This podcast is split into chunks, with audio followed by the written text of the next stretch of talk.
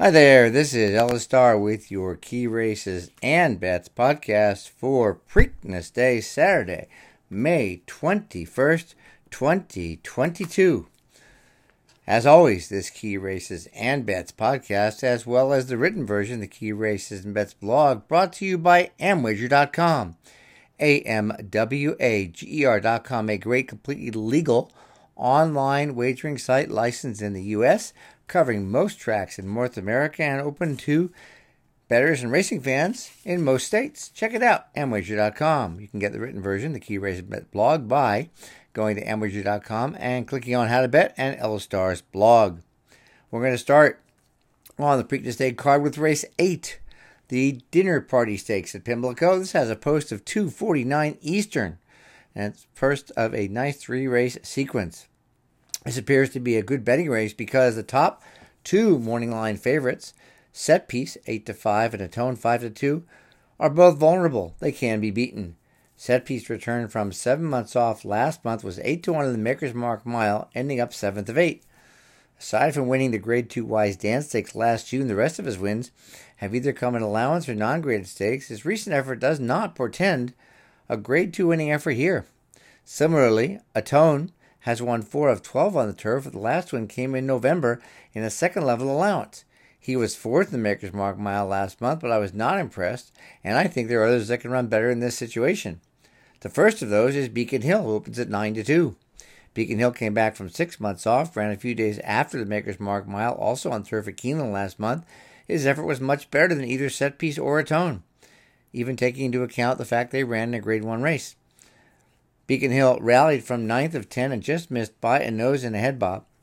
Joel Rosario was up for the first time, rides back, and with second off the layoff improvement looming, Beacon Hill should run even better and certainly good enough to win. The other horse we need to consider here is Tango Tango Tango, who opens it very hard to ignore 10 to 1 odds and has run big in two races this year in March and May 1st, both off a six month layoff. He won the first of two at Gulfstream and easily won again at Belmont. That last win earned a career best and field high 110 last race Equibase speed figure to boot. He cuts back from 10 furlongs, which makes him even tougher in the late stages. And Tyler Gaffalione, who was up for the first of the two wins, gets back on as Prat, who rode him his last win, is on suspension on Saturday. For second on exacta tickets, in addition to Set Piece and Atone, who have a shot to finish second, I'll throw in Nova Soul, who imported from Brazil over the winter, won his first U.S. start in allowance race, and finished third in the Grade 2 Pan American last month after getting to second in the stretch. He should improve physically, could run second at decent odds. In the dinner party stakes, race 8 Pimlico, Saturday, May 21st, post 249 Eastern. I want to bet both Beacon Hill and Tango Tango Tango as long as they're 5 or 2 or more. If only one is, I'll bet one. If both are, I'll bet both. And at 9 and 2 and 10 one morning line, that's very likely.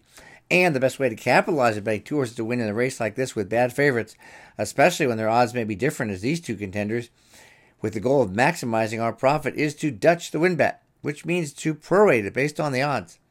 Amwager.com has a free and easy to use tool for Dutching wagers where you can set the amount you want to bet or the amount you want to win, and the math is done for you based on the odds. And this is just one of many great tools and perks for the better available at Amwager.com, which is available to residents of most states and covers most tracks in North America. For the exact, I want to play Beacon Hill and Tango, Tango, Tango over Beacon Hill, Tango, Tango, Tango, Nova Soul, Set Piece, and Atone. And then we're going to play doubles and pick three, and these are kind of inexpensive here because I like only one horse the next two legs. In the double in race 8, Beacon Hill, Tango, Tango, Tango. In race 9, Whelen Springs. In the pick 3, Beacon Hill, Tango, Tango, Tango. In race 9, Whelen Springs. And in race 10, Joe. Moving on to race 9 at Pimlico on Preakness Day, Saturday, May 21st. This race has a post of 331 Eastern. And this is another race with a vulnerable morning line favorite. Two, actually. The top morning line favorite is Old Homestead at 2 to 1, who won the Lafayette Stakes last month, leaning wire to wire to bring his record to a perfect 3 for 3. The second morning line favorite, Cogburn at 5 to 2, who won in March off a six month layoff and missed by a neck in the Bachelor Stakes last month. The problem is both Colts have only one leading from start to finish. With Cogburn getting the rail and forced to go fast, and with another need the lead type in Dr. Jeff in this field, all three horses are likely to be susceptible of being passed late. Whelen Springs is the horse to do that passing. He just beat Cogburn in the Bachelor Stakes, but opens at 5 to 1 here. compared to 5 to 2 for Cogburn. Whelen Springs going for his fourth straight win gets Irad Ortiz Jr. for the first time. The last race 108 Equibase speed figure that's not only top in the field, but logically can be improved upon. Is as he's improved in three straight races already. He closed from fifth to win by five on April 9th. Three weeks later, Stockton second before getting up by a neck, so he can sit third or fourth here and pounce to win his second straight in a row. In the Chick Lang Stakes, race 9 Pimlico, Saturday, May 21st, post 331, I'll bet Whelen Springs at even money or higher, a true low odds overlay win bet. For the double, just play a very simple double, straight cold, Whelen Springs in race 9, Joe in race 10. And even though we're only going to cover race 8, 9, and 10 here, I'm going to give out a pick 5 because it's fairly inexpensive. Starting in race 9, it's an all stakes pick 5. In race 9, Whelen Springs. In race 10, Joe. In race 11, B Doc, Mr. Jefferson, and Uniki. I'll say that again B Doc, Mr. Jefferson, Uniki.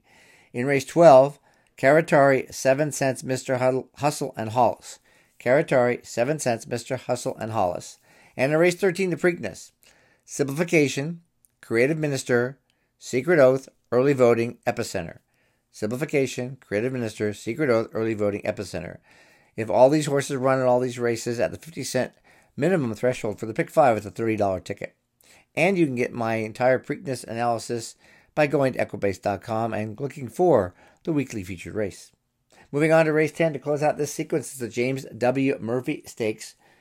Post time 412 on Saturday, May 21st at Pimlico. And this is another race with a single and only one contender, and that's Joe, who won the Federico Tessio at nine furlongs on dirt. He's won four or five on dirt, finished second in the other. Although he debuted on turf and finished fifth, that was a sprint, so it's irrelevant. The only other foal of his dam by superb grass sire Arch is a multiple winner in turf routes, and Joe is by declaration of war, who's by Warfront, so has a really strong turf pedigree. As such, I expect Joe to transfer his top turf form to the dirt and win his second stakes in a row. For exacta and trifecta plays, we're going to do some three horses in second and third. I'm going to use Wow What a Summer opens at 15 to 1, who returned from five months off to rally from 12th to 3rd in the turf sprint. Stretches out with John Velazquez aboard. Could be passing many of these late. I'm also using the 5 2 morning line favorite ready to perform, who's a bit vulnerable in the win end.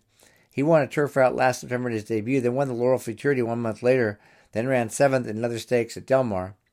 He's coming back from a long layoff, and Cox only has so-so numbers with horses and turf routes coming back from 180 days or more. But he's talented and could be passing some of these late. The last one we use is Riot House. He's won two in a row, both turf routes. He earned the same 91 Equibase speed figure in both races, compared to 100 for Joe, so it appears Riot House should be confined to a minor award. In the James W. Murphy Stakes, race 10 Pimlico, Saturday, May 21st, post 412, I'm betting Joe at 6 to 5 or more. Another true odds overlay win bet. For the exact, I'm going to play Joe over Wow What a Summer, Ready to Perform, and Riot House. And for the trifecta, I want to play Joe over all over Wow What a Summer, Ready to Perform, and Riot House. So we win if Joe wins, any of those three come in second. We win if Joe wins, anybody comes in second, any of those three come in third. And we win twice if two of those three horses, Wow What a Summer, Ready to Perform, Riot House, finish second and third. Don't forget, you can get the written version of this Key Races and Bets podcast, which is the blog, by going to amwager.com and clicking on How to Bet and Ellis Starr's blog can also follow me on Twitter at UperCatcher. I tweet out the links all the time. While you're at Amwager.com, if you're not a member, check it out. It is legal in almost every state and covers most tracks in North America. Thanks for listening this week, and we'll talk to you next week. Have a great Preakness Day.